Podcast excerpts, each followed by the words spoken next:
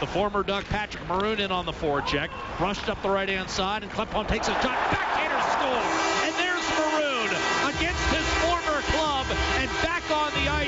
After injuring his knee in Vancouver last Wednesday. His backhander gives the Oilers an early 1 0 lead at 2.55, and it was set up by a drive from Klefbom. Leon Draisaitl, top of the right circle. One timer deflected. Here's Yakupov, a couple of whacks on an open net, Bob, and he could not bury it. A clear by Slepyshev to Tyler Pitlick, who blasted his way through a check, heads for the net. Slepyshev on his backhand, and a save made by Gibson. Face off win for Ryan Nugent Hopkins, if not sooner.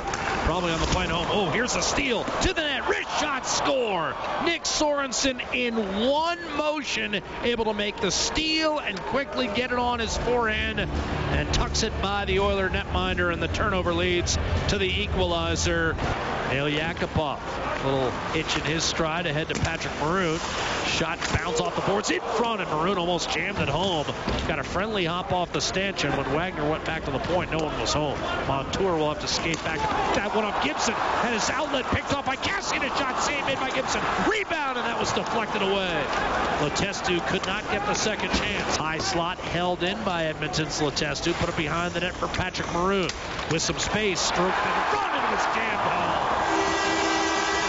Letestu, I think, will get credit for the goal, working hard in front.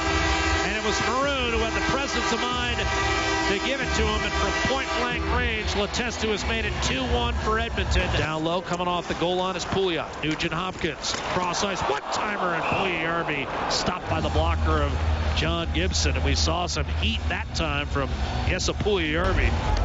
Tie up. Win for Lander, and this game is over. Edmonton wins again in the preseason.